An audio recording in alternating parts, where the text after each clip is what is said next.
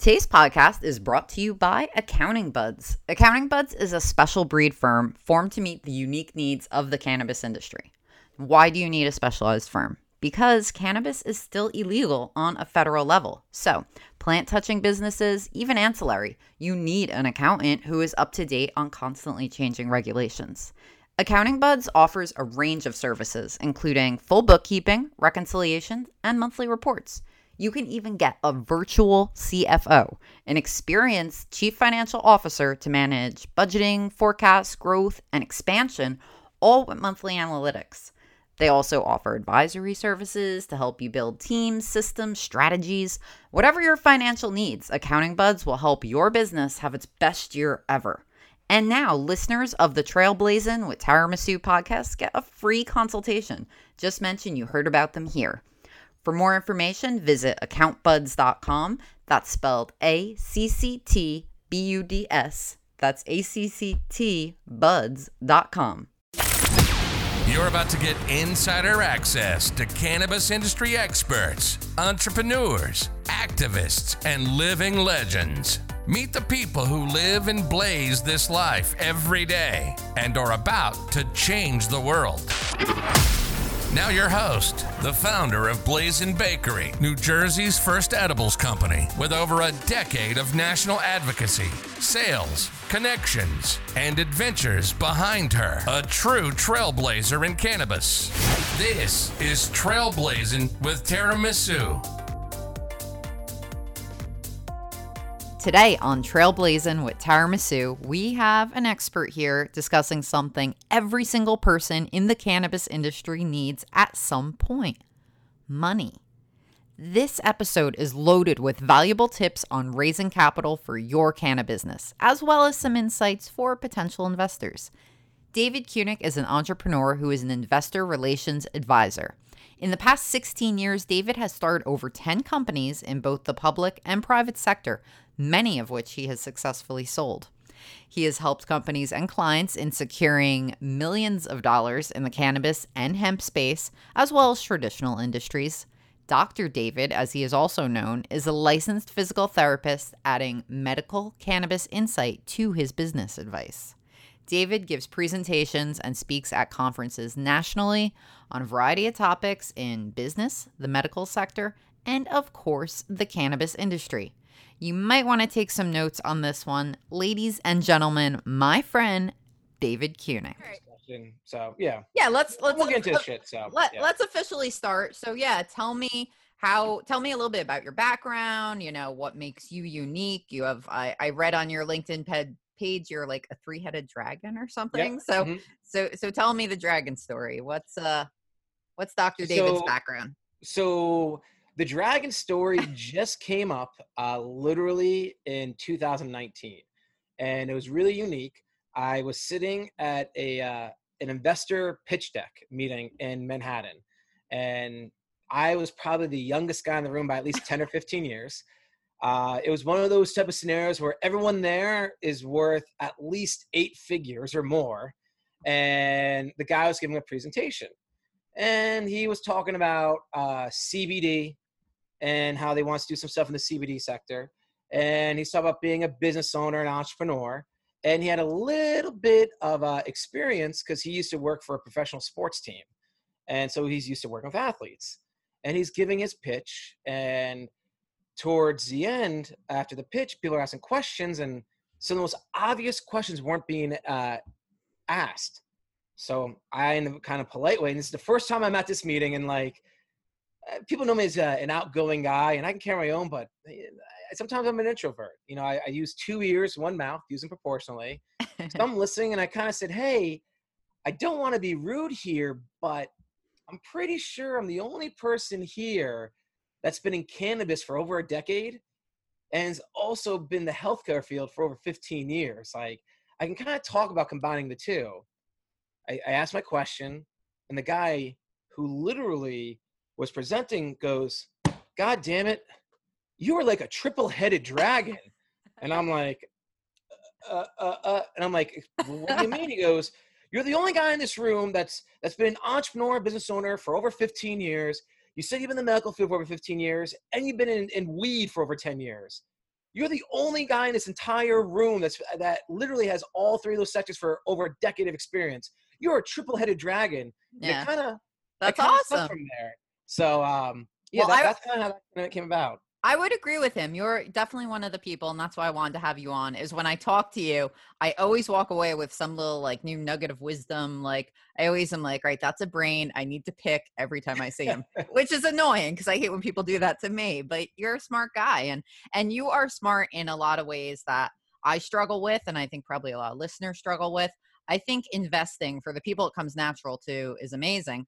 But I think for a lot of us, it's like this Rubik's cube that we don't know how to crack. Like um and, and recently like i was texting you this week about the show shark tank and i think when people hear investing that's the first thing they think of oh you should go on shark tank or like you know that's most the commoners that's their perception of what investing is and getting an investor and certainly for me i look back even just a few years ago and i was looking for an investor and i went to a conference and i was like i got my little shark pitch and hi my name's tara and blah blah blah you know? And i literally was going up to people at conferences being like oh you have money blah blah blah.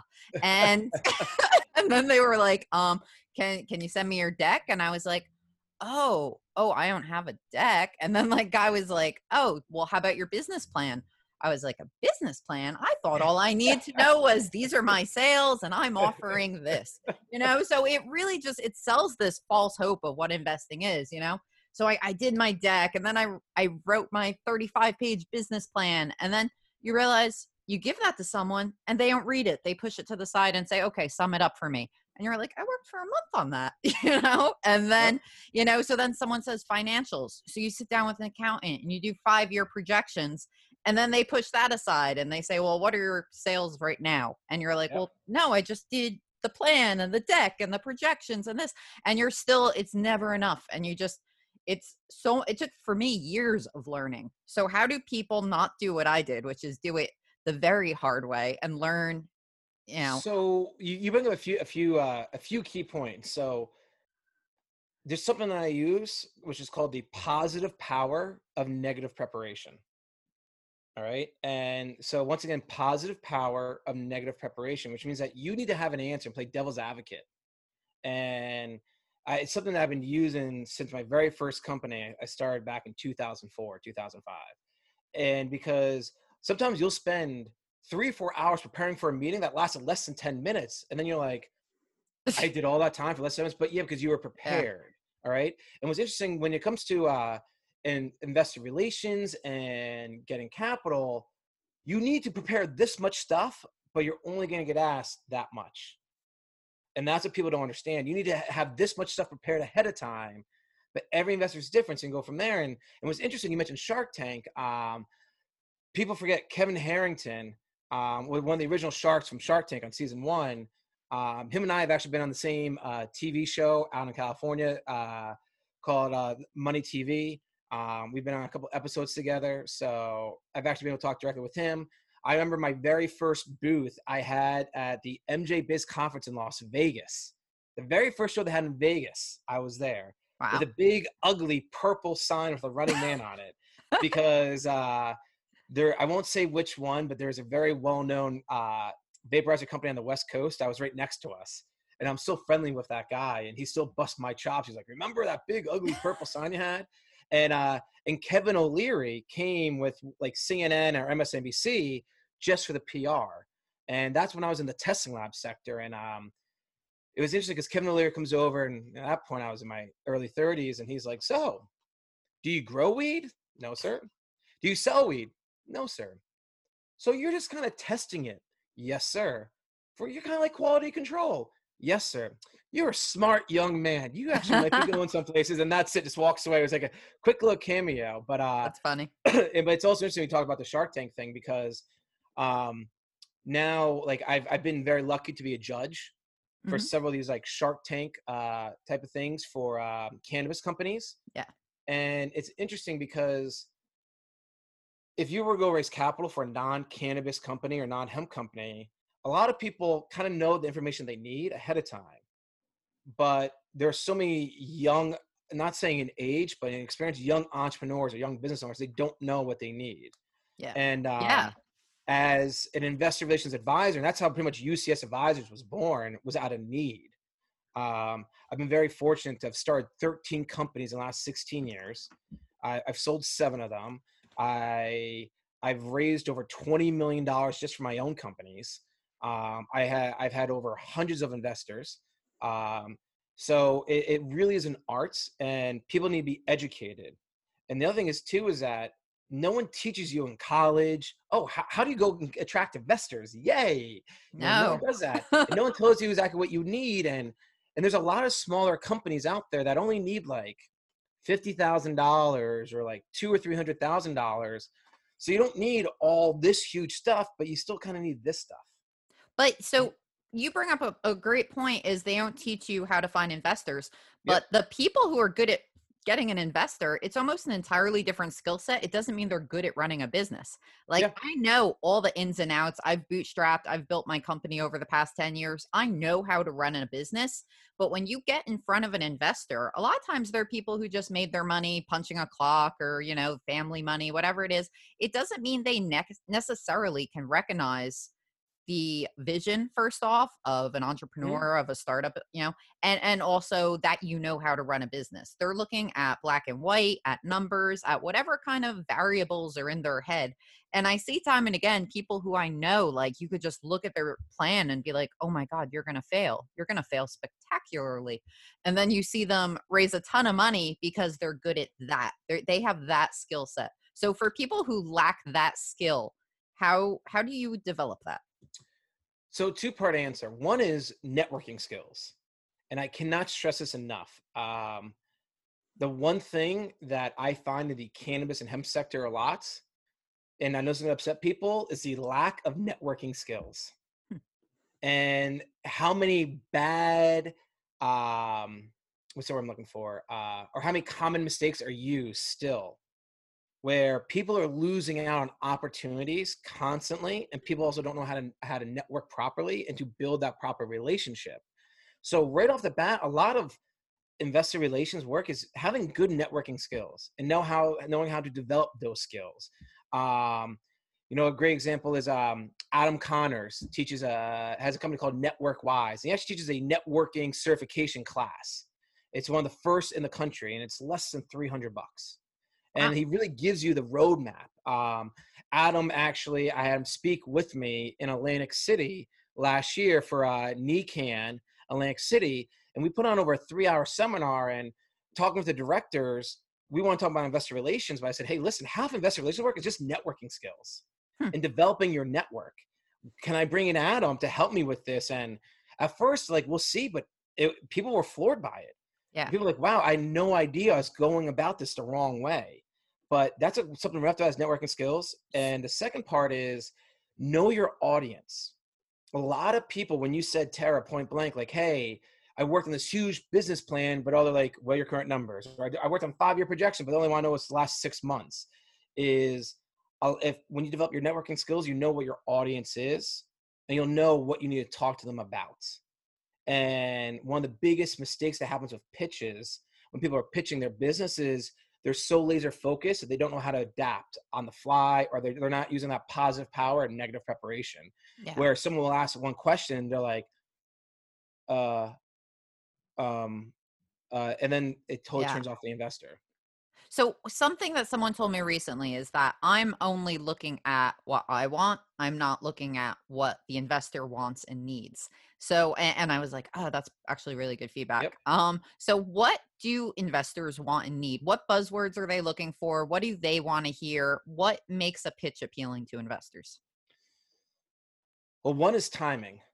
And that's a lot of times what people forget. Like um COVID 19, just because it's happening.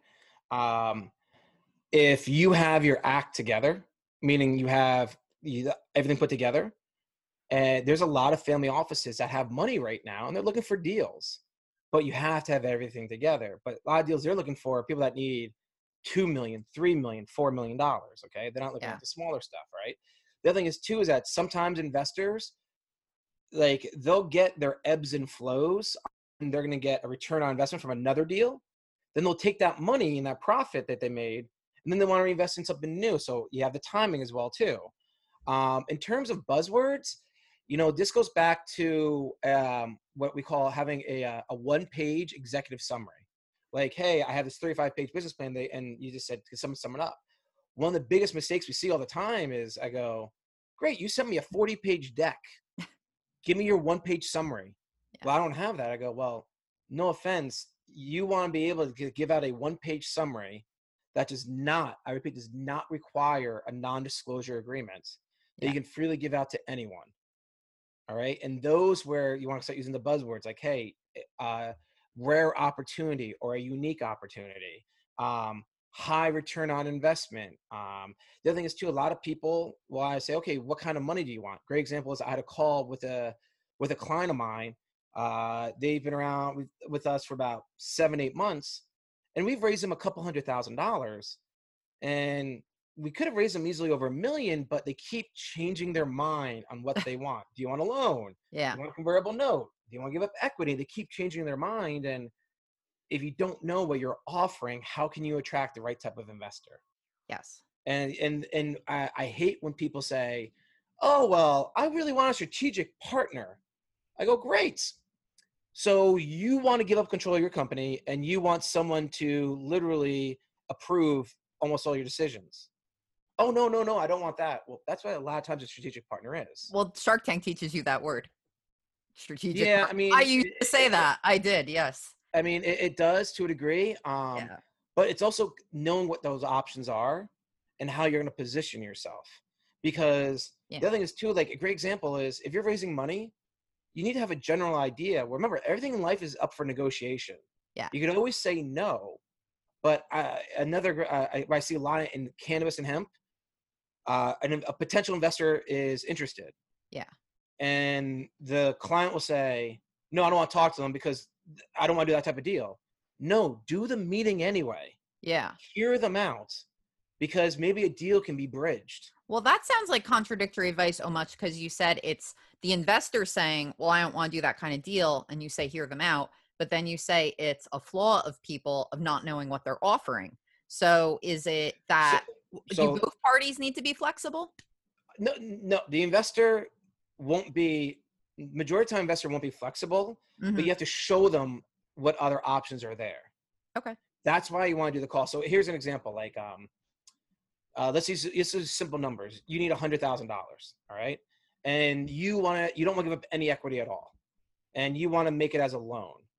And investor says, "Hey, I'll give you hundred thousand dollars, but I want twenty five percent of your company."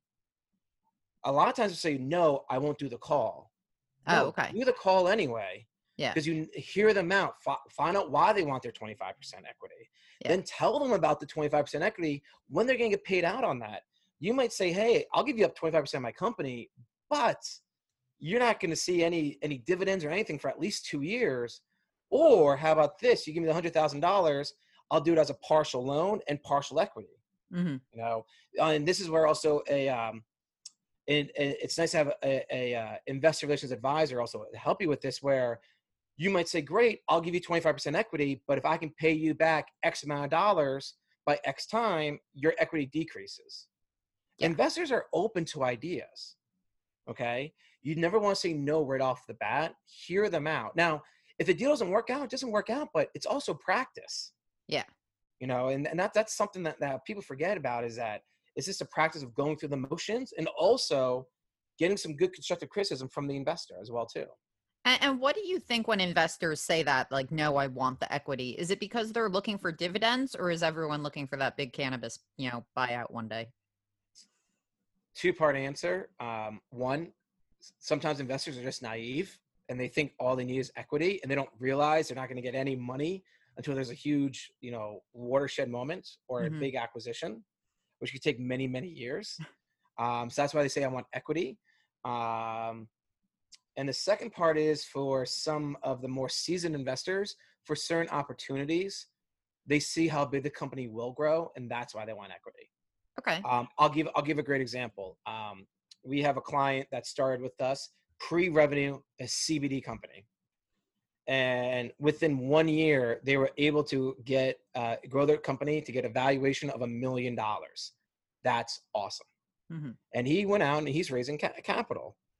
And what he's doing is at a million dollar valuation, he is selling off at uh, $15,000 uh, per small unit or 1.5% equity. Yeah. But he's very forthright with every investor. Listen, I'm building up the company to get acquired. The goal is to, for the company is to be acquired in less than five years. Once we get offered over $8.5 million for the company, we're out, we're selling. Yeah. He's very blunt with the investor. He lets them know. Yes. And that makes it a lot more simplistic. And then other deals have been made and you know, they actually have uh, they land one one guy who got part equity and part loan because Mhm. he wanted he did a little mixture of the two, but it's very clear on what your intentions are. Yeah. So And then for people who are getting equity, is it just always assumed they're getting like pro rata dividends? Or is it also, someone told me it's just about like manipulating cash flow where you're not necessarily getting paid out your equity stake anyway? um, I don't know a what I'm talking about. Okay. that- just that- that- that is a- this whole. that that that that is a huge rabbit hole Okay. because there's so many factors in play there. Okay. um like yeah, like you talked about before about people knowing the numbers like there's a uh, a deal going on right now um in uh the central part of the US and this company is raising 3 million dollars. Uh the person's a former Wall Street guy has a lot of Wall Street contacts so he's really going after the Wall Street people who all they want to do is look at the numbers. They don't care about business operations.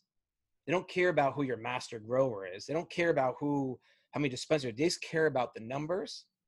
And for them, they know that their equity piece won't pay any dividends for at least two years. And the reason why he's able to get money is that he has a very clear and concise message. So people know right off the bat versus other people where, hey, yeah, you're gonna start getting a dividend after this time or that time, or sometimes people with their equity piece, they'll say, hey, uh, we might do something after we hit this number no, but that's the difference between someone who's going to get money and not. Hey, yeah, Yeah. I'm going to give you 20% equity in my company. Great. When am I going to start getting paid out on it? Yeah. Uh, I don't know. I haven't thought that far ahead. Well, why the hell would anyone give you money then? yeah. Versus someone who's like, yeah, I'll give you 20% ec- uh, equity in my company. We're expected to have some payouts after 24 months or until we hit X amount of dollars for X Yeah. amount of quarters in a row. Then we'll start doing it. Whatever happens first. And and the dividend payouts is completely different than the payback schedule, correct? Exactly. See, I, I just feel like these are all things that are just not common knowledge. Like I always thought like, oh, you get paid back by your dividends. No, no, and you have to pay them back and then they get that. So it's it's interesting when you say people are, you know, they don't know their answer. I think it's because they don't know they have to know. Like I didn't know I had to know. When someone asked me that, I was like, oh, I just assume you know, like sometimes you go to a lawyer and they're like, it is a stock thing. There's a stock answer for this. There's a stock plan here. I just assumed when we got to that point, a lawyer walked in the room and was like, okay, you want to invest in her. Let's work this out. Like, I didn't know I had to know. Well, well, here's a piece of advice for everyone listening to this. Is that always you can always say it's up for negotiation. Yeah. And there's nothing wrong saying that. And literally, like it's a very simple trick where it's, hey, oh, that's what you want. Okay, you know what are you looking for? You know that's up for negotiation. Let's continue. Let's continue down the road. Let's, let's we'll, we'll come back to that point. Let's let's worry about the other points hmm because it's amazing how many deals fall apart because people harp on just one thing Yeah. and they forget about the bigger picture. And it's okay to say, hey, you know what? You you really want to get X amount back by this date? Okay, great. Now that we know that, what else do you want? Let's focus on all the other stuff. Because if let's say there's 10 points and you can satisfy eight out of the 10 points, well, it's a good chance the investor, the potential investor, might be lenient on some of the other things he wants. Because you already gave him eight out of the 10 things he wanted. And so, So- what what do you feel about maybe those those ones that people have botched and they you know didn't know what they didn't know? Do you think maybe a year later, if now you come back and you're like, hey, you know what? Do most investors once they pass on you, they're kind of done, like you wasted my time once, or do you feel like people? That Yeah, goes back to that goes that goes back to networking skills. To be very Yeah. Okay, um, if you if you have if you're doing your proper follow-ups if you're using your spheres of influence if um not to sound like bni but givers gain um, something that we teach in, in um, our seminars how to raise your social capital raise capital is yeah, just because someone says no to your deal doesn't mean you shouldn't refer them to someone else Hmm. and one of the biggest mistakes we see all the time and, and people ask me I mean, I, I started 13 companies in very different sectors and medical, uh, from physical therapy, personal training, yoga, Pilates, merchant services, newsletter, cannabis testing labs, uh, a vaporizer company, uh, extraction facility. Like, there's a lot of diversity here. But when someone says no to your deal, you can always say, hey, you know what? I, I deal with a lot of other entrepreneurs. What kind of deal are you looking for? Yeah. What do you want? I might know someone. And then if you connect them to the other person and that deal works out, you look like a champ. You look amazing. So then when that deal comes through and comes to fruition, they're going to come back to you. And this goes back to like an example like financial uh, advisors. Yeah. Some financial advisors love us here at UCS Advisors. Some of us hate us. All right. Some of them hate us. And here's So- the reason why. So we mentioned this before I Yeah. uh before we officially started. I maybe I'll add it anyway. But you were describing that you're not official financial advisor. What UCS is is you No. guys do investor relations. So that's something and totally different. And um yeah, so tell people I guess the benefit of taking on someone like UCS where, you know, we're talking about all these things. Uh, you know, give me both answers. Give me the person who can afford to hire you, what they get. But then for the person who's not ready to, you know, financially take on an advisor, what are Mhm. kind of the DIY path? What books should they check out? I know you mentioned uh, someone before who had a, a great Yeah. course. So yeah, do both. All right, so uh, I'll finish the last segment real quick and then I'll answer that. So we we are not financial advisors, but we work a lot with financial advisors. Okay, where financial advisors they're having you invest in public markets. They're having you uh, hedge funds, public markets, and but they're not showing you private deals. They also can't tell you to do anything in cannabis or hemp. And a lot of times they can't even do trades for you in cannabis and hemp, and even buy Ah. stock. Hmm. A lot of people forget that. So where do you go if you want to invest in cannabis or hemp? Your options are limited. So what's interesting, we actually work with a lot of financial advisors in the Boston area, Denver area, Las Vegas area. For obvious reasons, there's a lot of cannabis there. Mhm. So when they say, "Oh, hey, we have a client that wants to put in fifty thousand dollars," and they're looking for your- an equity position or they're looking for something unique, hey, what would you recommend? And they'll give us a call, and you know we'll help them out. While other financial advisors, which happened, we did a survey of over 30 financial advisors in the fourth quarter here in New York City, and 29 out of 30 financial advisors were like, "No, we'll never recommend anyone to you because we won't make any money from it." Hmm. And it's like, well, but if you do a good job. And we do what we need to, they're going to come back and, and give you that money to keep investing. So it's that fine line, you know, right there. Now, investor relations advisors, like we work uh, one of two ways. All right. For the first way we work is we, uh, from as a serial entrepreneur, uh, I've been in your shoes. Uh, all my employees have all owned their own companies as well at one point as well too. So we all understand the value of a dollar. And when you're starting off, you know, you you have to make sure every dollar counts. So what we do is we do our advisory work by the hour, like a lawyer or an accountant. Okay, we are very cost effective. The reason why we do stuff by the hour is you don't know us, we don't know, and we don't know you. We don't know if we're gonna be the best fit for one another. So why are you gonna go spend five or ten or twenty thousand dollars on some big brokerage firm or some big business coach and not know what you're getting? Yeah. All right. So what we do is we come in and we work by the hour where people will have us review their pitch deck or update their pitch deck. We will review their financial projections and tell them how to actually explain it to investors. Um, we you mentioned like the summary. We actually will help them develop their one page or two page executive summary. Um, we'll also do a lot of role playing. I mean, we do a ton of role playing on actually have people pre- how to present because it's amazing how many people bomb their presentation in front of an investor Interesting. and and they go oh well well i talked to my friends and they said it was good i'm like yeah and that was your friends this is not what they do Yeah. and, and and a great example where we tell people all the time is you go to your best friend who's a lawyer and you say hey can you, can you do a quick review of this contract and maybe they'll quickly review and they'll help you out but yeah. if you want to make sure it's done the right way, you're going to pay the lawyer. Yeah. Same exact thing with investor relations advisor. So, great example is um, we are doing some. Uh, there's a lot of uh, virtual uh, investor Shark Tank tanks coming up, hmm and we have uh, several of our clients who are presenting, and they've actually paid us for only two or three hours of service just to review their presentation and review their pitch deck. and to help condense it and also help prepare them with questions they're going to be asked. That goes back to using the positive power of negative preparation. So we work by the hour in a very cost efficient way. So so let me ask you this for people who don't have upfront money to spend on consulting. Um, like I was approached by someone who ended up being very unethical, and I, I mentioned this to you actually. You know, was sexually inappropriate. But um, so I'm wondering if this is ethical because I've heard mixed things. If he was willing to find an investor for me, and say he got his, you know, was finding just use a hundred thousand, and then he marked up that investment and took a cut uh, and did it in like a broker way like that is that something ethical or is that because that seems like really appealing to people who don't have money to pay for upfront consulting. Well one right off the bat and excuse my language it's total bullshit. Everyone has some money to do a little upfront fees because at the end of the day if you can't afford a lawyer you can't afford an accountant and to be very frank uh, our 10 hours of service yeah. costs less than 200 bucks an hour yeah. right and I and the reason why we also do the whole hourly thing is we do a minimum of two hours, um, and our rate is uh, two hundred thirty-five dollars an hour. If you prepay mm-hmm. for ten hours, it goes down to one ninety-six. And we're so confident what we do. Our hours are good for twelve months, and we'll even give a refund for any unused hours. And the reason why we do that is because we know money's tight.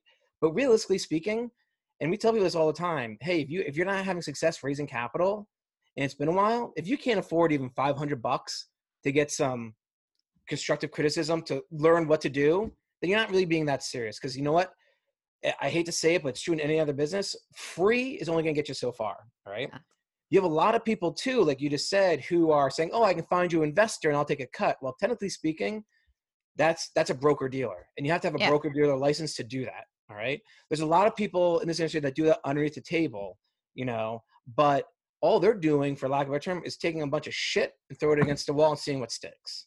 Yeah. Okay. Versus, uh, it's amazing where like one aspect of our of our course we teach people is, is what's called spheres of influence and you'll be amazed how many people are like i don't have friends and family i can show this to and who don't want to look at this and it's like no actually go back and look at your network i can guarantee you you have at least 20 people no matter what you can at least show this to and get some feedback from because you never know who knows who. And there's a proper way of asking and a proper way of doing this.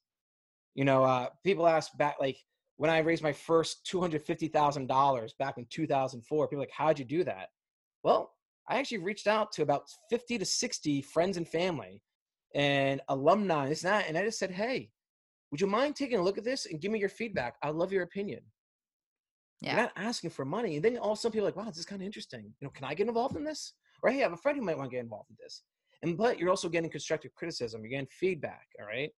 Where uh, most people, like you said, hey, what if uh, I presented, I messed up, do I go back to them a year later at all or not? Yeah. And, and, and the key is hopefully you already were in contact with them at least five or six times over that year in general. So then when you do go back, it's not like, oh, hey, I'm back again.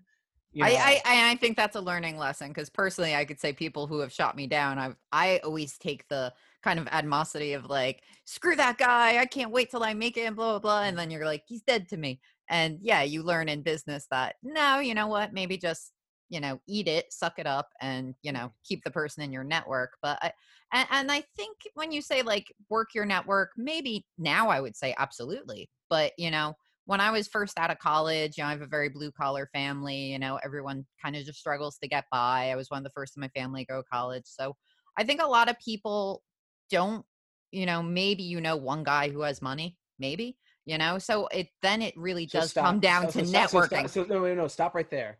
Yeah. The one of the biggest prefix ideas people have and they have to change their mindset is oh i don't know one person has money. First you have to define what does have money mean okay? Mm.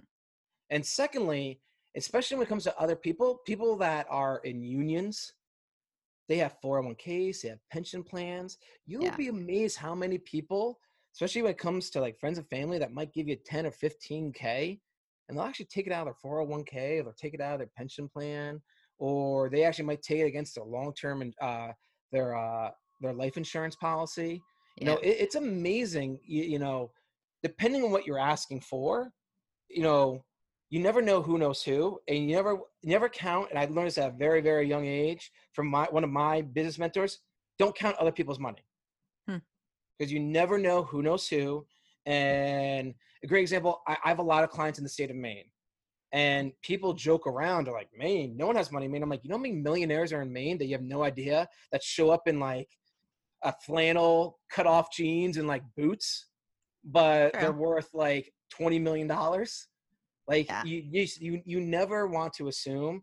And is and for your network and networking skills, people don't u- utilize LinkedIn enough. People don't realize when we talk about your contacts, that's high school, college, hobbies, religion. People that have kids, I joke around all the time. Like if your kids are in, are involved in anything, you have a whole huge database of people to reach out to and talk to. True, And- true.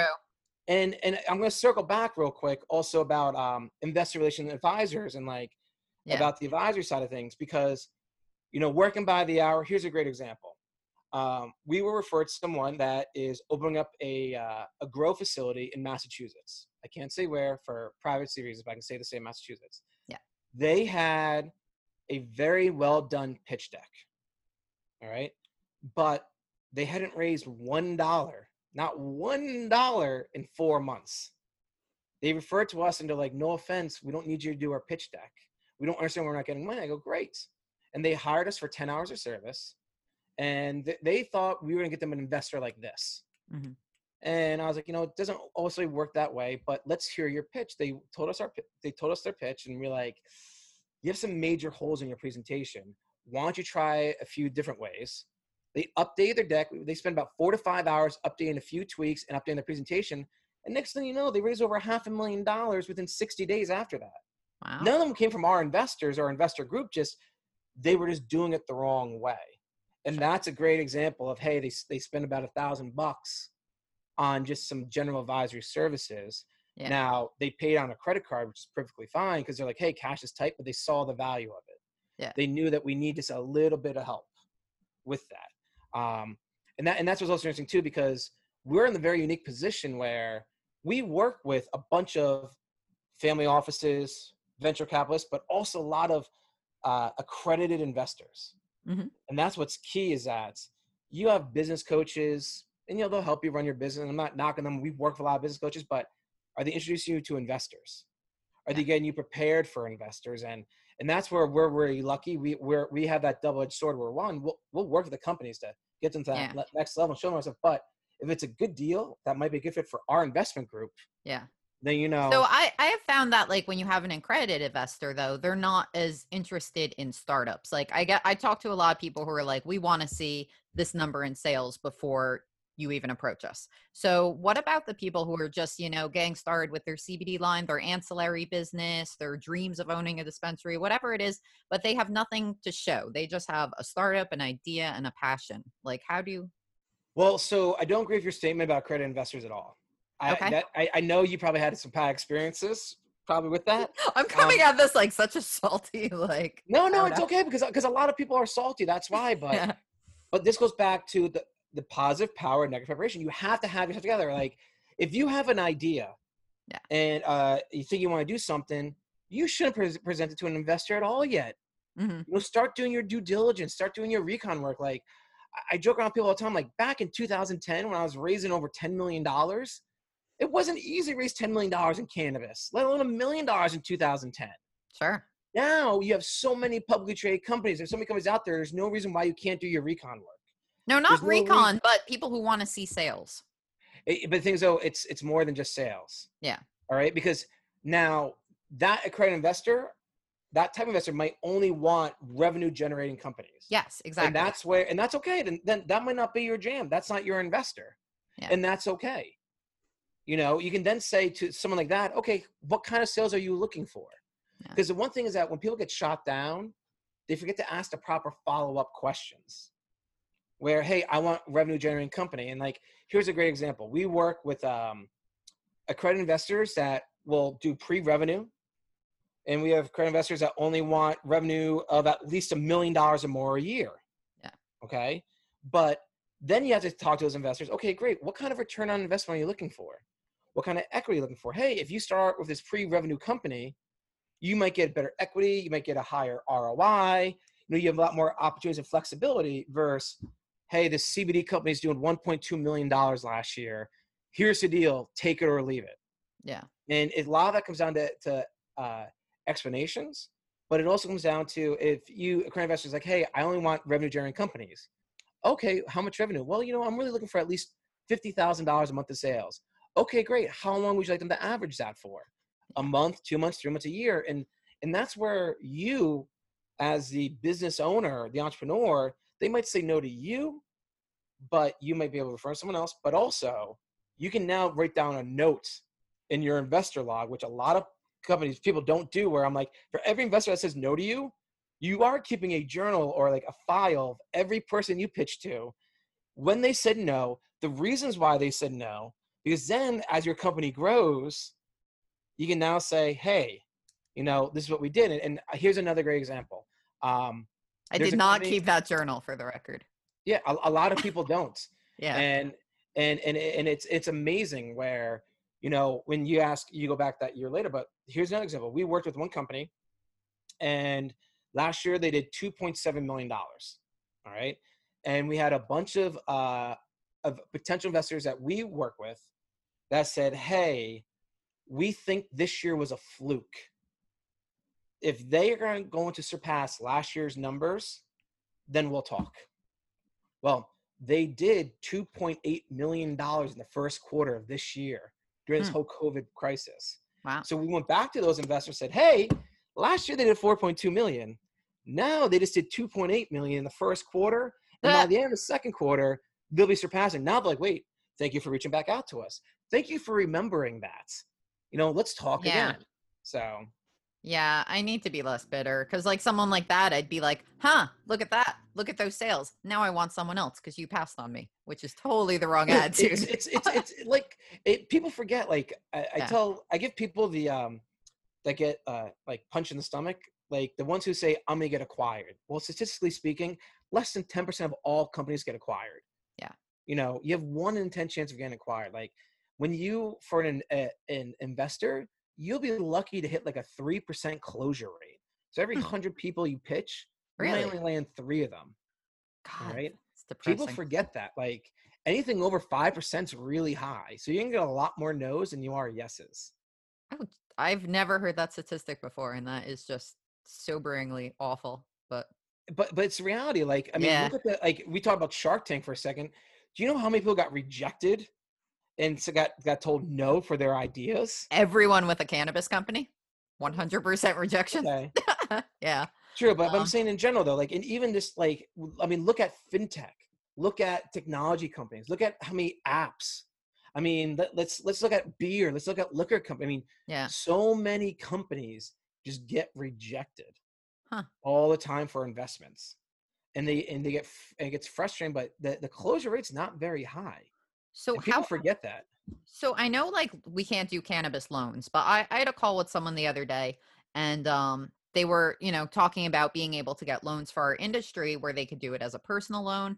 And then um they were also talking about they do loan partnerships where they take people, you know, if, if you know, so all these different methods. But then it seemed like what the person was left with, and I see so many. Uh, you're talking about LinkedIn before. People have approached me with like, we raise capital for cannabis businesses all the time like what percent is reasonable for them to be taking what's a scam like what what are some red flags for people to look out for because it seems like there's a lot of predators out there right now great question loaded question um, one is ask them if they are just a glorified middleman hmm or if they're actually currently working with investors, family wealth offices.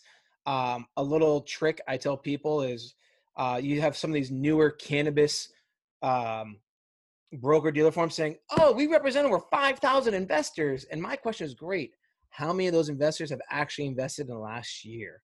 Hmm. And all of a sudden they're like, "Oh, well, like only like twenty have." Okay, so twenty out of five thousand people, like that's not a very good number no. um, you know, like, like example we talk about is um, in the last 18 months, we have over 300 investors that have invested in deals.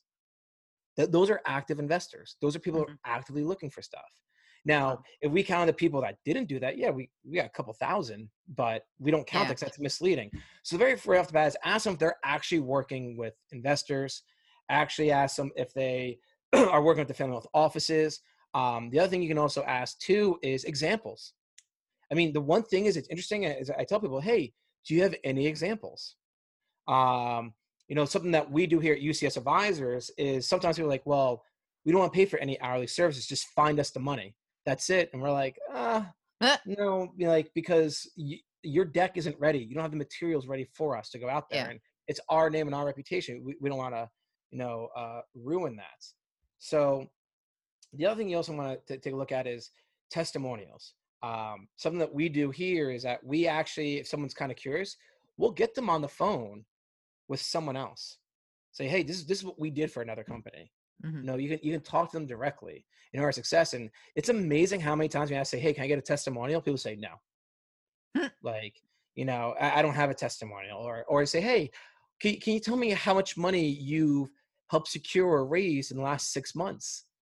And a lot of times you'll see those people say, oh, like none, or um, only like you know a hundred grand, like you know, so you kind of know where, where you're going with it. Um, so those are things to look at in terms of the different programs out there. There are a lot of programs out there. um, you know, example like there's a bank uh, in um, New York, New Jersey, Pennsylvania, Maryland, and Virginia, where if you're a CBD company for at least two years, mm-hmm. will give you a fifty thousand dollar line of credit. Really? A lot of people forget that. Like, hmm. Um, but this is where also too, and, and I'm not trying to plug my own company, but this is where having an investor relations advisor, yeah, whether it's us or someone else, can help you because we have these relations. We know this information.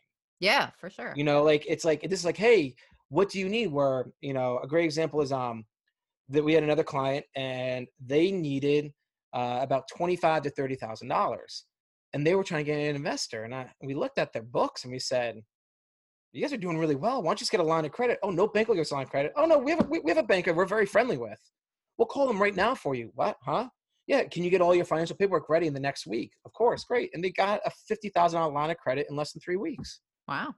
You know, uh, so there's a small little tricks of the trade. There's also, um, like another example, there's a, a, a new company, uh, a CBD company um, in North Jersey that's going to be opening up a store. But both owners own other companies they need a $200,000 investment. We're like, your both your other companies are each doing over $800,000 a year. Go get a loan for your other company. Yeah. Then see, like, but some of the most basic things that people just don't realize.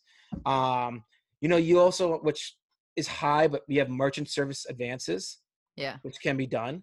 Uh, you have, depending on what, what's going on, you have bridge loans as well too. And, and the other thing is too, which people forget about, but if you want to give a, a, first lien on something or a personal guarantee, it's mm-hmm. much easier to get capital. Um, it, it's amazing the people who like I don't own a house, so I, I can't use a house at all, you know, for myself. But when I was raising capital before, uh, I I was putting liens on my businesses, on my equipment, on my car. Uh, at one point, I had to take out uh, a couple extra million dollars of life insurance policy on myself and sign it over to investors in case something happened to me that, that make sure they would be paid back. Wow. The fact that I was willing to do that. Creative. Well, it also shows that your, your, your sense of commitment. Yeah. And how much you believe in your company. And yeah. the reason why I bring this up is that, um, especially right now of COVID 19, we have a lot of people looking to invest in the private sector. The deals that are getting done right now are, are the company owners who are saying, hey, you know what? yeah, I need a hundred grand. I have my house. I'll put my house up as collateral until you until I pay back your hundred K. People like, yeah. you're willing to do that? Yeah, I am because I, I, I have that much confidence in what I'm doing. Yeah. That goes for or hey, I'm gonna give a personal guarantee.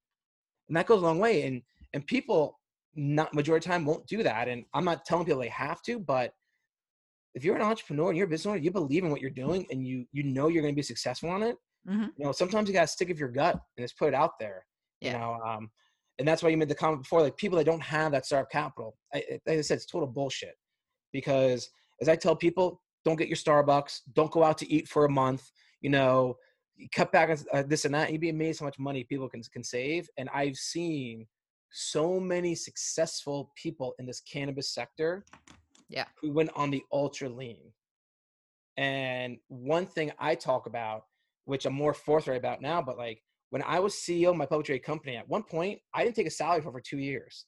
I had no health insurance, didn't take a salary. I was w- literally working at a long-term care center, Yeah. teaching people how to walk, teaching grown men how to wipe their ass again and getting them on and off a toilet. And I was doing that over 40 hours a week just so I can pay my own bills while still running my public trade company.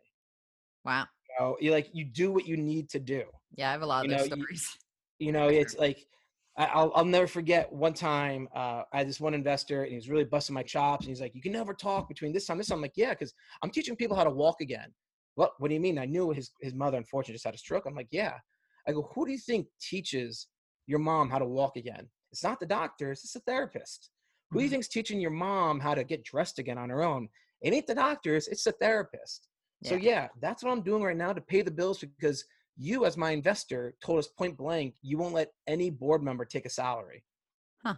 And that was the sacrifice we had to take to take to take your money in.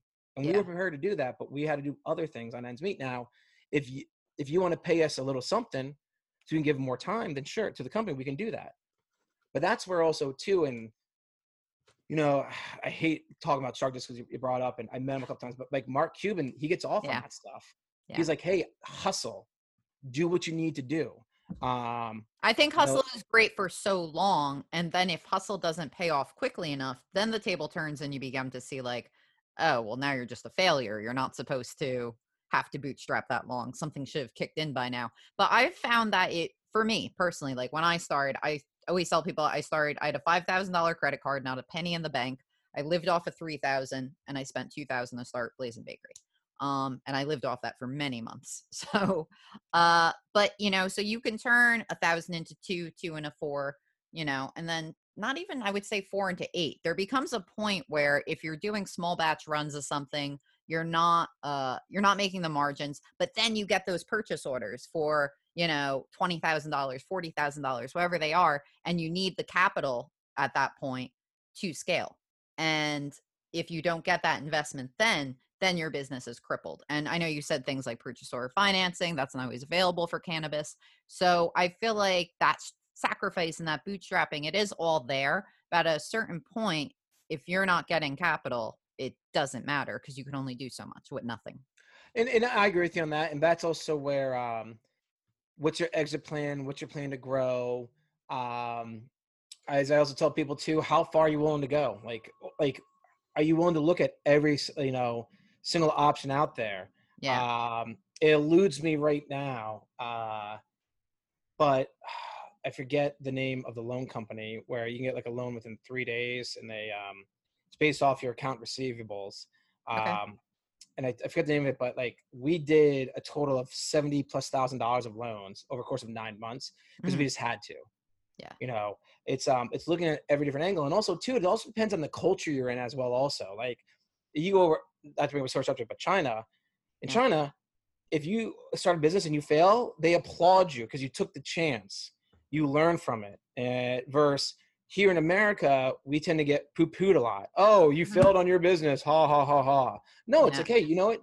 You, you you took the sacrifice. You, you tried to do it. Yeah. Um, but it's really you got to look at every angle out there Yeah. and every scenario out there, and it is it, it, it, you can you get beat up. You know, you can really feel For you get beat up because you get so many rejections, Yeah. and it's tough. Or I, I mean, I think that's a just the optics thing. What could be seen as a failure could be seen as a, a victim of your own success. If you grow too fast and you don't get the capital soon enough and it comes crashing in because you couldn't finance it, then you were just too successful too soon. But it seems like investors don't see it that way. They don't see it as, oh, you were so successful, you I, I don't know, I wouldn't say failed. But um No, but Yeah. but, that's- but, that, but that goes back to planning though. yeah. and, and that's where a lot of people forget it's why are you in this capital crunch it's also how you talk about it like I- i hear people sometimes when they pitch they say some things and i'm like why are you saying that Yeah. you are talking poorly about yourself like if you are someone pitching an investor the glass is always half full it's never half empty Yeah. and people sometimes inadvertently will have the wrong tone of voice Yeah. or they'll make a small little comment that that little comment which is has a negative tone can really turn off an investor, a potential investor. It seems like the one time we're being not the one time, but it seems like a time where being heartfelt has like zero return. Like how you just said now, like where you were like, I was like teaching a guy to wipe his ass to fund my business. And that's a really heartfelt thing. And I think people relate to that and they say, Oh, I, I've had those struggles. I know where he's been. It seems like during a pitch is the one time where if you admit any weakness or struggle or anything super sincere, it's a turnoff. Like you have to be an 11 and everything Disagree. is perfect. 110% disagree. And Really? here's the reason why. People talk about the personal stuff at the wrong time. Okay. And and literally, I'm so happy you brought this up because especially in cannabis, literally we hear all the time when we first take on a new client, well, I got into cannabis because of A, B, and C, because of this milk condition, that milk condition. Great. I don't want to hear your sob story right now. You Okay. just lost me. It's one of Yeah. the most cardinal mistakes. You need to literally talk about that heartfelt part at a certain time during your presentation Okay. and that's where people mess up and the other thing is too is that when you talk about the heartfelt stuff people tend to go on tangents no you want to just hit them with the boom moment like bam oh my god you did what Yeah. holy cow and then that resonates you know Okay. And that and that's where you can use it just it's the timing of it. And this is where as i joke around like um in other like 65% of our business is cannabis and hemp. 35% is everything else. And with everything else it's interesting because those people tend to, to to get it like this like hey you know what? All right yeah i'm messing up a certain part. Okay great i need to change it. While a lot of our cannabis and hemp people they tend to go on tangents about the heartfelt part they tend to go into too long and listen at the end of the day it's money. It sounds horrible to say but it's money but Yeah. you need to use your heartfelt part because when you're pitching remember you're telling a subjective story backed by objective data okay? And when people and i'll use myself for an example when we were raising some additional capital and you know with one investor just we couldn't do a certain time for a meeting it was my fault. During the presentation i put in there say please note that not one penny of your dollar will be used towards salary we want to make this very clear because everyone on our board is working other jobs to make ends meet 'cause we want every dollar to go towards this. Great example is the reason why I couldn't do the meeting earlier today was I was teaching a, a 78 year old man how to walk again in Mhm. parallel bars. Yeah. That that kind of hits home. Yeah. Now people say, "Oh, oh, so oh, you, oh, you're a medical professional and you're doing medical marijuana." Well, yes, I am. And then you go from there. Like it's it, you hit you have to hit your moments just right. Yeah. All right. So if if someone want to hire UCS, like you said, uh, you know, people spend under a thousand dollars to get Yep. started. So is it the kind of thing where you you could do that with a lawyer? Oh, he only has a small retainer, and then that retainer only gets you so far, and then it's you know what is, is there continuing costs if people come on board? Can is that just selling a dream? Like, oh, it's only going to be a thousand dollars, and I'm going to no, find no, it's no, and that's a great question. I'm happy to bring that up. Um, so, example, some people that know exactly what they need. Yeah. Like I mentioned, like the, some of these virtual investor like cannabis tanks, they only engage with us for three or four hours because like, hey, listen, we want to be prepared. We don't want to mess this up. We know that what you're going to teach us and educate us with is going to help us not only with this presentation but many more. Okay. Mhm. In terms of startup companies, and we work with a lot of startups where remember the, the hours are good for 12 months. Yeah. Where there's a lot of times where it's okay, great. here- We went through the first two hours.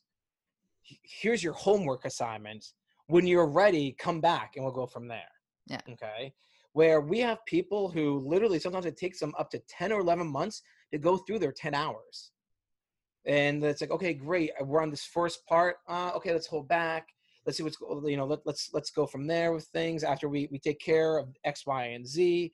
Um, so the other thing is too, it's part of that paying for that is also a reality check.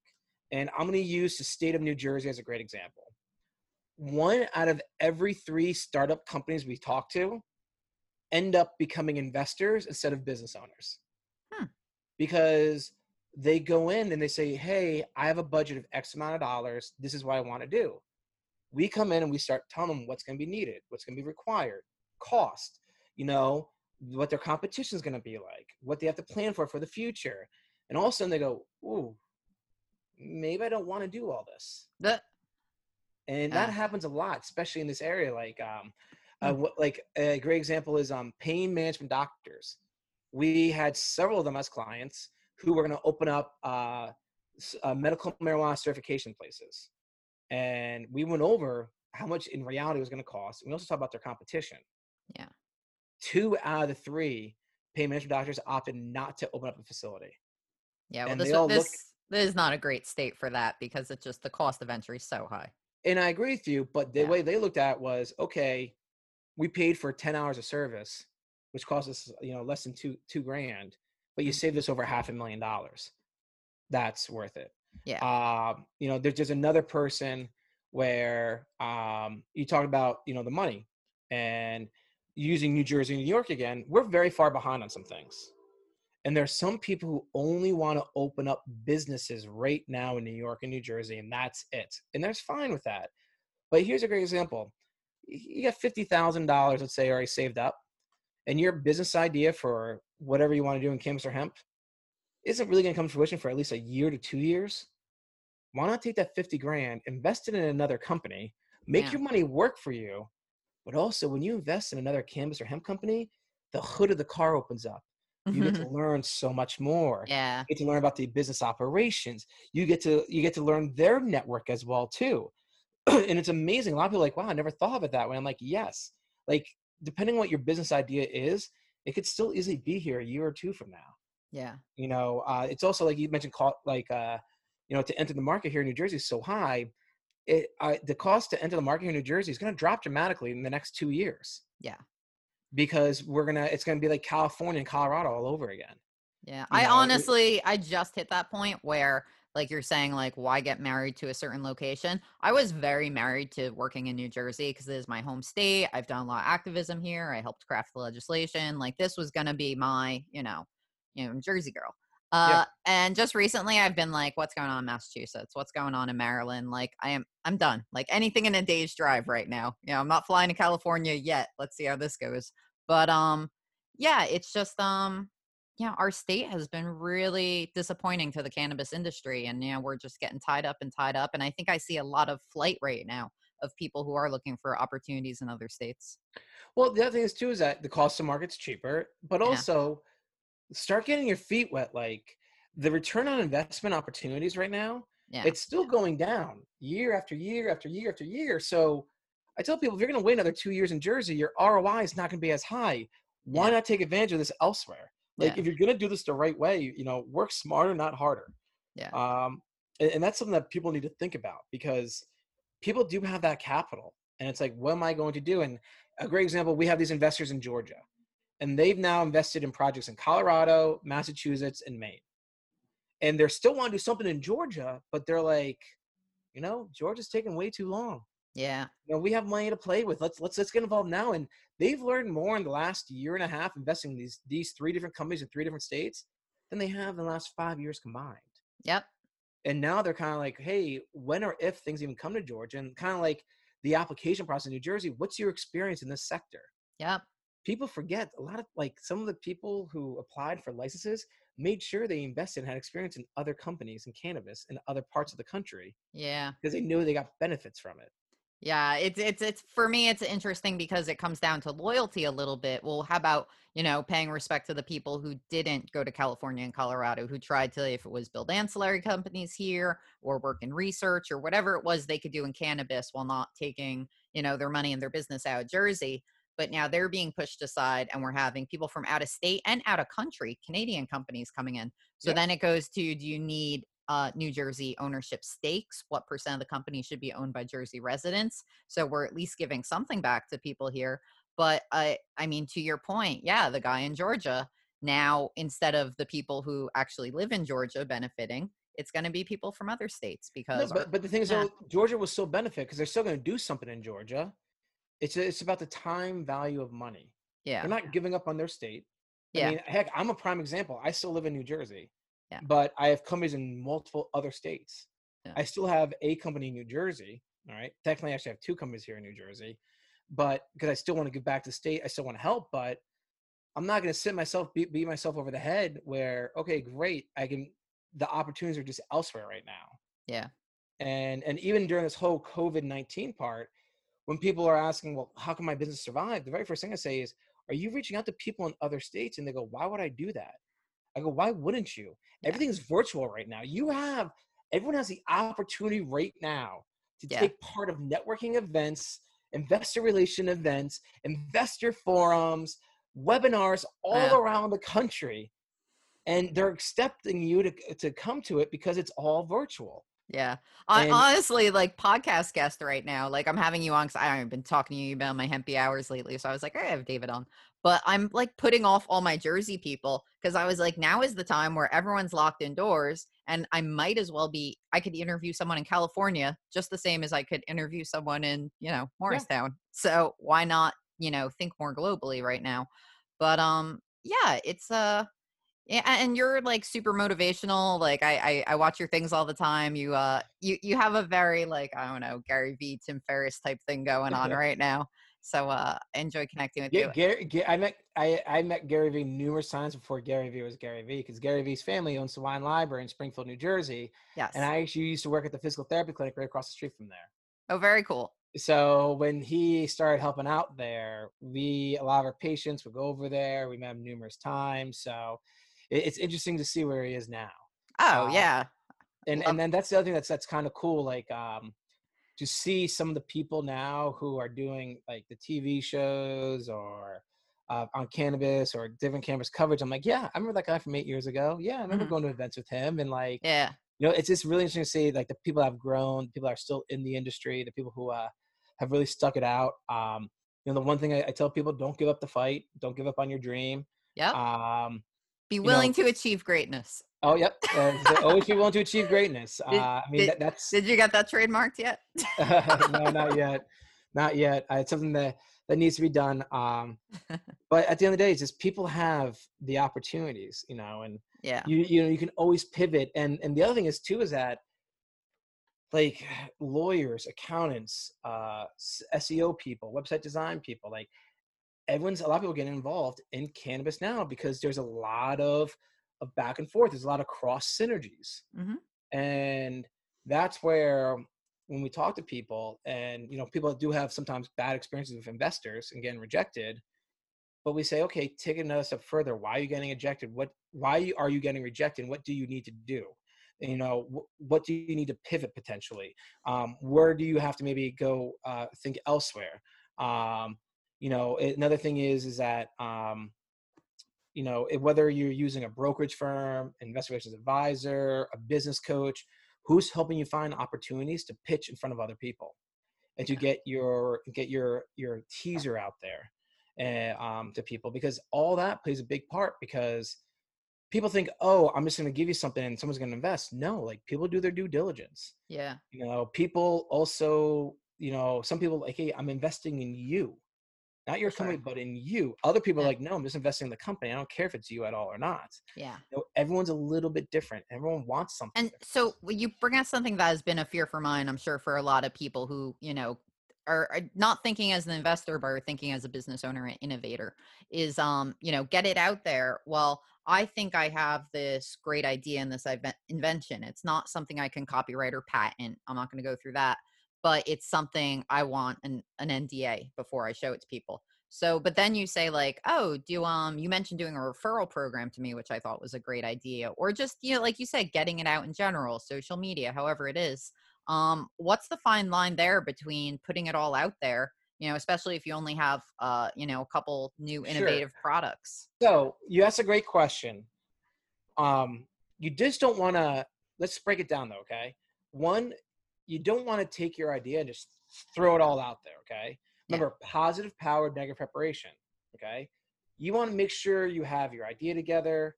I'm not saying you have to have a 40 page business plan but you have to have a general outline all right? Yeah, you kind of have to know how much money you're kind of looking to raise. You have to kind of know what the minimum investment is as well too. Yeah, um, so, but what we talk about a lot is you should be able to put together a one-page teaser where you do not need an NDA. When people say, when people say, "Oh, I have such a unique product and someone's going to steal it," listen. At the end of the day, you know, there's so much copyright infringement. You know, if you really have the best idea since since you know sliced bread, then really the very first thing you should be spending your money on is a patent attorney and trademark attorney, Mhm. which we've actually recommended to actually several of our clients, where we said, hey, forget going out and trying to do all this other stuff. You actually have a really good idea. Let's get the patent on it first, or at least patent pending, Mhm. because that's gonna be worth a whole lot more, and you actually might get a license in play as well Yeah. too. Um, but when you take that one page teaser that you have, that's what's going out to like your friends and family and your fringe friends. A keyword is fringe friends because a lot of times you'll get investors who are friends of friends of friends, Mhm. and you know it's harnessing those relationships. But you need to develop that one pager where you're not giving away the kitchen sink. You need to give away just kind of say the general gist, like, hey, here's the vision of the company. Here's where the company currently is. This is where the company is going. I'm looking for this much money. Minimum investment's this. Yeah. Would you like more information? Let me know. And then you give them meat and potatoes. Yeah. And that's the stuff that you can kind of spread out there. Um, you know, a little trick we use is, hey, there's like there's a rare opportunity where what if you be part of a multi-million dollar CBD company? Would you be interested in learning more? Yes, great. You know, it's the same as like basic marketing. Like you can take a lot of uh, B2C or even B2B marketing tricks and use them in cannabis all the time. And it's being used all the time. Um, I mean, heck, let's look at High Times. I mean, when High Times was, was trying doing their, their raise, Ugh. I mean, if you read their financials, it didn't make sense to do that. But the way they marketed it and who they marketed to and how they made the investment brackets, the, the minimum investment so low, it really widened their huge investment, you know, database. You know, that's a huge difference there because let's take this another step further. And this happens all the time with us. And one of my favorite stories ever client, oh, we need $1.8 million. Okay, and what's the minimum amount you need at 1.8 million? We need it all. Bullshit. What do you really need for the first six months? Well, for the first six months, we only really need a half a million. Okay, great. That leaves you 1.3 million. When do you need the other money? Well, we don't know. We didn't figure that out. When we looked at what they needed, they only need $800,000, not 1.8 million. They would make enough money from their profits of $800,000 that they won't need that 1.8 million. For sure. So then we Yeah. then we said, okay, are you looking for a strategic partner to actually have voting rights, board seats, and give you and actually have a say in your decisions? And they're like, well, no, we want we want uh, uh, someone that that that is with us, but we don't want to give them any of those powers. Okay, great. What's the minimum investment? We want one person for 800 grand. Well, that takes our window from this to this. Yeah. So we said to them, great, out of that $800,000, why don't we get eight investors each, each at $100,000? Oh, people would do that? Great. Why don't we do it as a loan?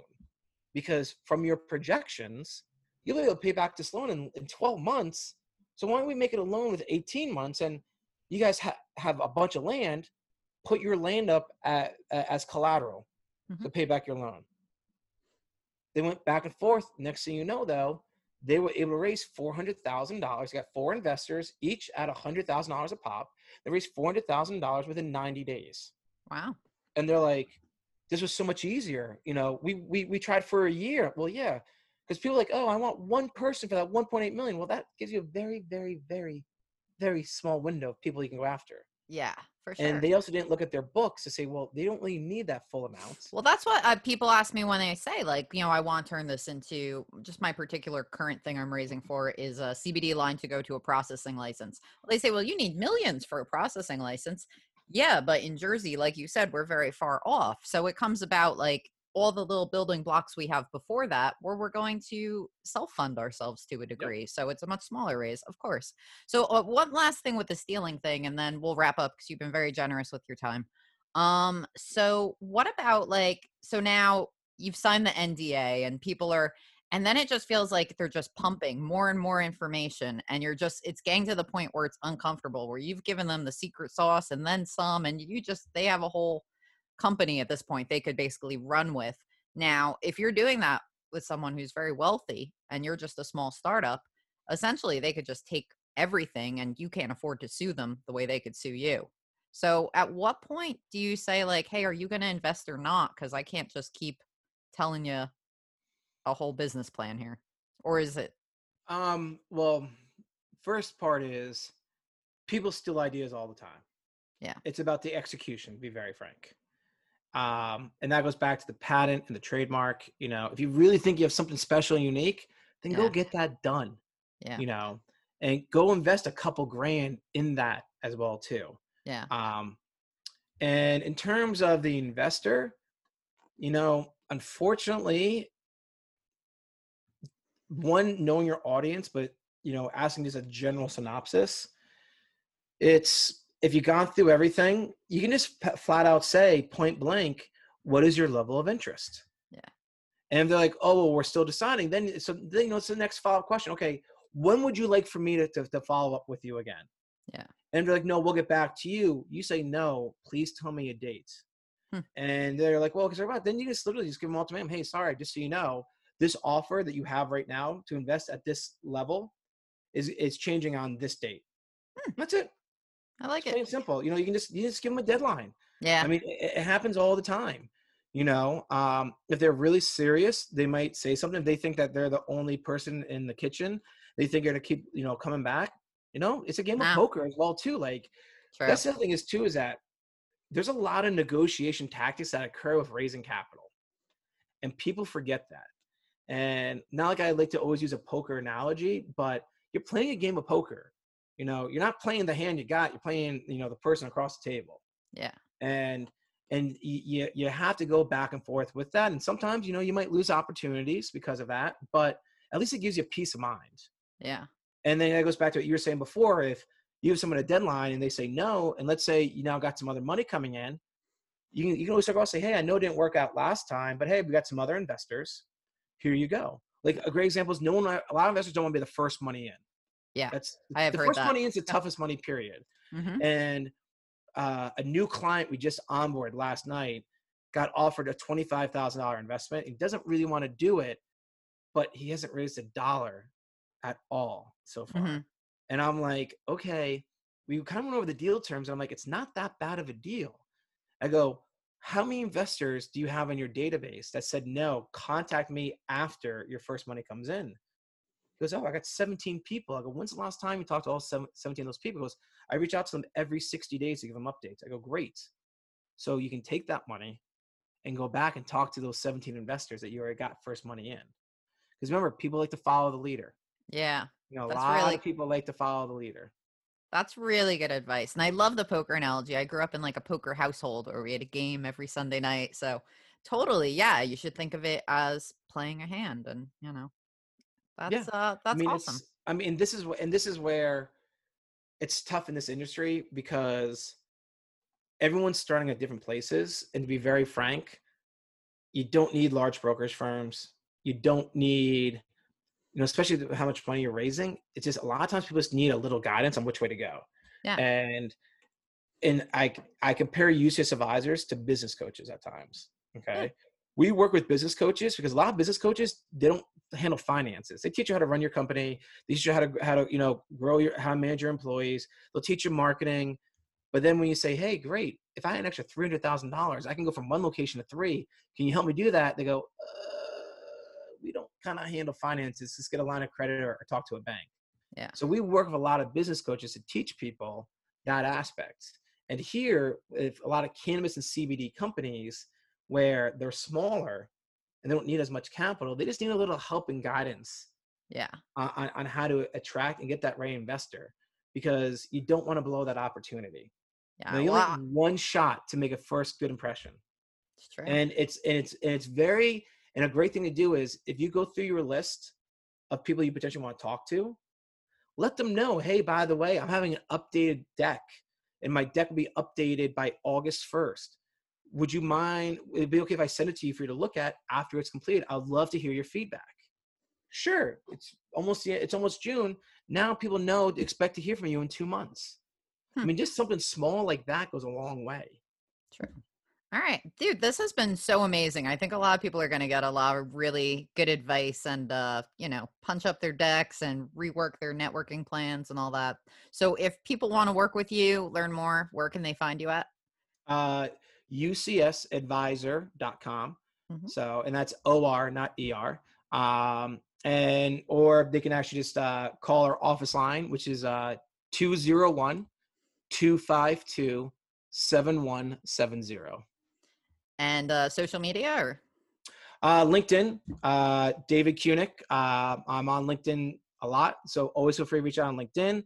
Um, Instagrams is David Kunick. Um, at the end of the day, though, uh, Instagram is more personal, and mm-hmm. for business, it's LinkedIn. I cannot okay. stress enough how everyone needs to be on LinkedIn, and I cannot stress enough, especially if you're raising capital, that you need to be posting on LinkedIn at least three times a week. And pe- people are losing out. And if you, as employees, almost 80% of all hires occur now through a, a reference through LinkedIn. It's a high number. Interesting. My and, LinkedIn, I have more followers on LinkedIn than I do on all the other platforms combined. And it's funny because I do use it the least though, because I think I'm the most um I, I curate that the most you know instagram i'll just throw up any kind of silliness but i feel like if i'm not getting like press or like and some like decent media coverage or something i kind of skip linkedin more but um I, I think yeah, yeah, I mean it's I mean when it comes down to it, um, like myself, I was never allowed to have Instagram until 2018. Mm-hmm. And I was already running a public trade company before Instagram ever came out. So I wasn't allowed to have Instagram. So I'm very hmm. new to Instagram. I'll be the first one to admit to it. Some of my friends are still busting my chops, like, "Oh, I see you've now finally had it for two years." I'm like, "Yeah," and I'm still learning how it works. Um, Facebook, I, I think, is really for me is really good for the local cannabis community. But when it comes to getting your message out to the masses, there's so much more power on LinkedIn. There's a lot of cannabis groups on LinkedIn, a lot of cannabis business professionals on LinkedIn as well too. Yeah. Um, we kind of joke around to a degree. If you want your business to be taken more serious in CBD or cannabis, you gotta do stuff on LinkedIn. Hmm. Um, and you'll be amazed how much opportunities will come from it as well too. Interesting. I should work that network more because, like I said, it's my biggest network. But it's I get caught up in the, the like you said, the more fun cannabis, yeah, you know, side of it. But to yeah, well, that was awesome. Thank you so much, David. And um, guys, you know, reach out, follow him. I I could say this guy's doing some great things for our industry. Smart guy. All right. I appreciate it, Tara. Thanks for having me today. Thank you Absolutely. so much. Absolutely. Bye. Bye. Thank you, everybody, for listening to Trailblazing with Tara Misu. Trailblazers, if you could take one moment and go to Apple, Spotify, wherever you listen to podcasts, and rate and leave a review, it really helps other cannabis supporters find us, and it would mean the world to me. We have new episodes every week, so make sure you're subscribed so you're always getting the latest Trailblazing content. I would love to connect, and you can find me on Instagram, Facebook, Twitter as Blazin Bakery. That's B L A Z I N Bakery. Check out blazinbakery.com for awesome cannabis products, including our new CBD pet line, Blazin Barkery, a company I founded with my dog, Diablo. As always, my name is Tara Misu. Love you all and keep on trailblazing.